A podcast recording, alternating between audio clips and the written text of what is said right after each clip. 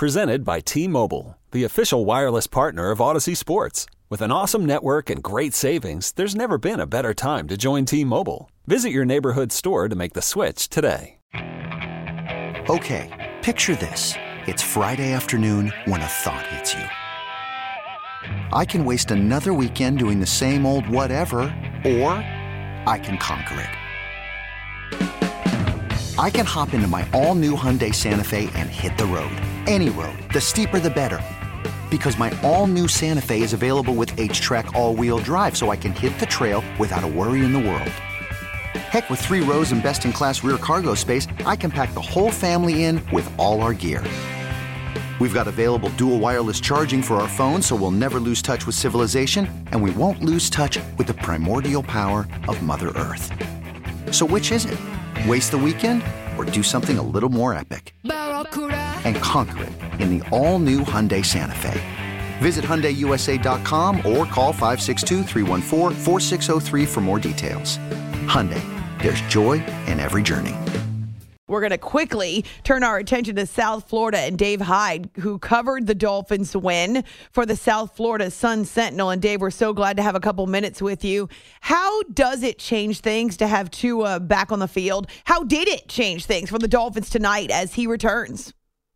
Well, it's certainly uh, the first drive. You'd say they're back to to being a inventive and uh, you know functional offense, in that uh, he completed six of his first seven passes, including a touchdown, 68 yards. By the end of the first quarter, they had 10 first downs, which um, second most by the franchise since 2000 and a quarter.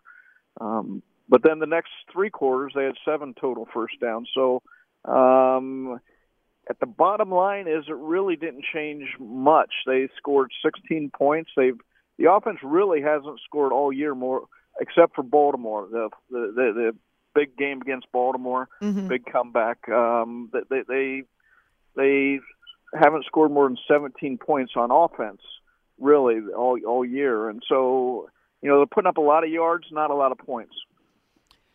Outside of the struggles offensively, uh, specifically in the second half, and that goes for Pittsburgh too. Right. What did the Dolphins have to say though about having Tua back on the field and seeing him healthy, and what that means to them?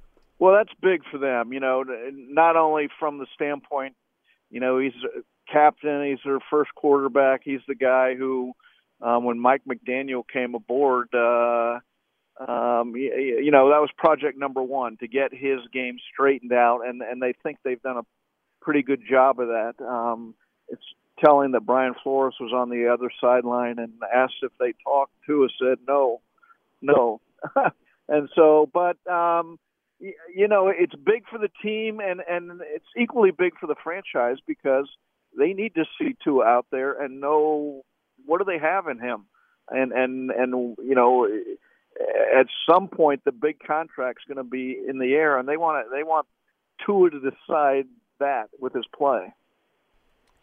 It's certainly not for lack of weapons, right? Because Raheem Mostert and Tyreek Hill and Jaylen Waddle, and we see what these guys can do when the offense is in a rhythm. What explanation does McDaniel or anyone else give for what happens when they rack up all these yards but can't capitalize on the opportunities? Yeah, it's uh, you know, and they give all the similar answers. Not one thing. It's not one person. It's not a you know, I think McDaniel said tonight there's not uh, pixie dust you can just blow in the air and, and put over the offense, and and so um, and they're right. You know, there isn't one simple answer for what's going on here. Um, um, and, and and you know, it, it was Tua. It was you know uh, when um, the other two quarterbacks were in there. It was similar things. They mm. were they were moving the ball a lot. I mean, in, in the fourth quarter of the previous game against Minnesota, I think Teddy Bridgewater had a 133 quarterback rating in the fourth quarter, and and yet they couldn't uh, put the ball in the end zone enough. So it's uh, uh, you know, that's the mystery of the Dolphins' offense right now. Dave Hyde is with us, fresh off covering Sunday Night Football between the Dolphins and the visiting Pittsburgh Steelers. He's with the South Florida Sun Sentinel, and it's after hours with Amy Lawrence here on CBS Sports Radio. Uh, obviously, it was a strange and, and wacky last few weeks with the revolving door of quarterbacks, Skylar and Teddy Bridgewater, and then Skylar gets hurt, and Bridgewater. I didn't even know Bridgewater was available last week, and all of a sudden he's back out there on the field. How much does that have to do, in your opinion, with the fact that they haven't been able to settle into a groove or at least be able to put together a full 60 minutes of football? Yeah, well, certainly the last three weeks, you know, since Tua went out in the Cincinnati game for sure, between who's the quarterback and, you know, who's in concussion protocol and oh. why is Teddy Bridgewater in protocol when he didn't have a concussion and, you know, there's just all sorts of bizarre questions around the team. And, and then you get to the, just functioning in a day-to-day practice. Um, and that's why McDaniel thought Skylar Thompson was going to start the Minnesota game. And I mean, he did start. The point being, he he practiced that week, and, and he thought that was more important than uh, Teddy Bridgewater coming out of protocol on Saturday and and being able to play Sunday. So I, I mean, hmm. there's been a lot of a lot of moving parts and and you know sensitive questions, but at the same time. uh you know, just practical questions on how, how to who to put uh, behind the offense. So, you know, you know that's why it's you know this week it was clear from the start Tua was going to start and and you know got all the practice necessary and the offense was geared for him and and all that good stuff and um but really they were in the same place they've been before where where they move the ball they look like they move the ball well and but they're not going in the end zone the offensive struggles notwithstanding, the defense did come up with three interceptions, including one on the goal line uh, on Pittsburgh's last ditch opportunity and holding an opposing team to 10 points. So there has to be some happiness. Happiness is a weird word, but, yeah. but at least yeah. some excitement over the way the defense performed. Yeah, Mike McDaniel walked behind the podium and was asked about uh, how he felt with the interception. He said, Hooray! You know, uh, and that sort of sums up the day. If you're a Dolphin fan, hooray! You won. you're four and three, and your defense. You know, uh, one of the problems in the last the, they lost the last three games. They had given up the ball eight times and they had no takeaways.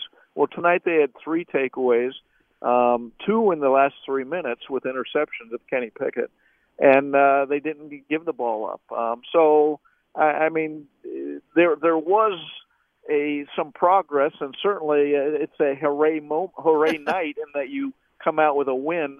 But you know, by week seven, you're sort of seeing who the team is and and and where can they go. And and after being three and zero, the thought was, well, hey, maybe something special is happening. But now you you look at the offense, they, they have some problems they got to solve right now. Hooray!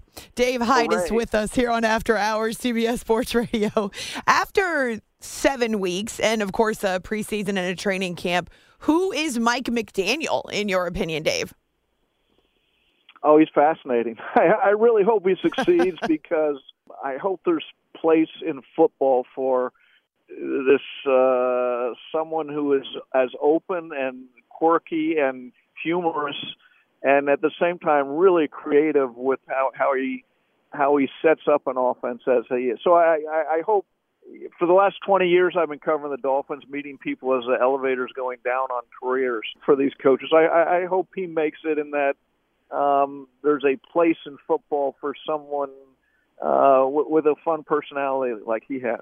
He definitely is unique. Speaking of personalities, uh, it was really cool, I thought, to have the the members of the 1972 team that could still be there, uh, honored on the 50th anniversary of that perfect season. What are your impressions, especially since you've covered the Dolphins for a long time? Yeah, I, actually wrote a book on the 72 team called Still Perfect, and and here it is. Uh, 50 years, they're still perfect, and the only ones. And I think they're a treasure in South Florida. And yeah, you know, there's only a handful of teams you can point to the year or their name, the 27 Yankees, the Dream Team, the Miracle on Ice, the 1919 Black Sox for different reasons, and, and 72 Dolphins. How many teams can you single out like that and say they stand for something? And and the 72 Dolphins stand for perfection, for winning every game, and and uh, here they are, 50 years later. They're the only ones to have done it still. So it's uh, I, I, I they're amazing guys and what they've gone on with their lives too. You go down the list, and it's uh, you know they've gone on to you know make football a pretty much a secondary part of their life for, in a lot of cases. Is it still really neat for them to get together as a group, whoever can be there? Oh, they love it. You know, they you know right now 17 players off the team have died and all the coaching staff.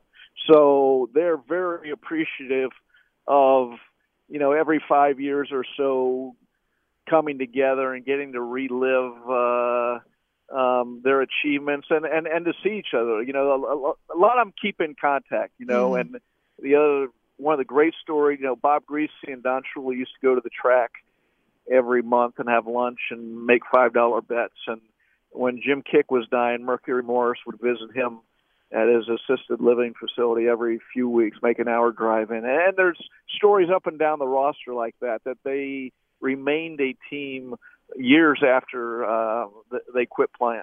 Mm.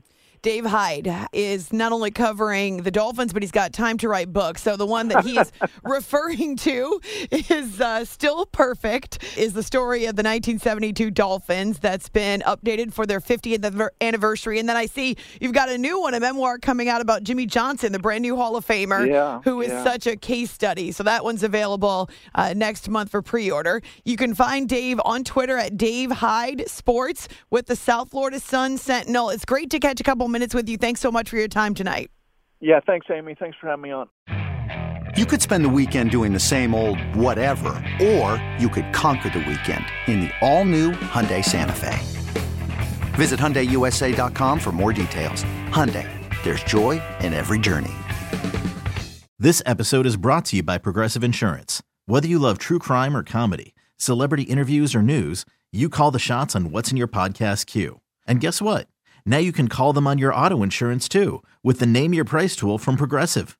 It works just the way it sounds. You tell Progressive how much you want to pay for car insurance, and they'll show you coverage options that fit your budget.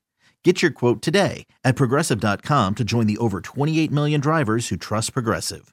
Progressive Casualty Insurance Company and Affiliates. Price and coverage match limited by state law. Hey everyone, Boomer Esiason here. The NFL draft is behind us, and your favorite team is now gearing up for week number one. The free Audacy app puts you right in the middle of the pro football conversation with the biggest sports radio stations from across the country. The local voices who know your team the best, giving you their unfiltered takes on the current state of your squad. It's always football season right here on the free Audacy app.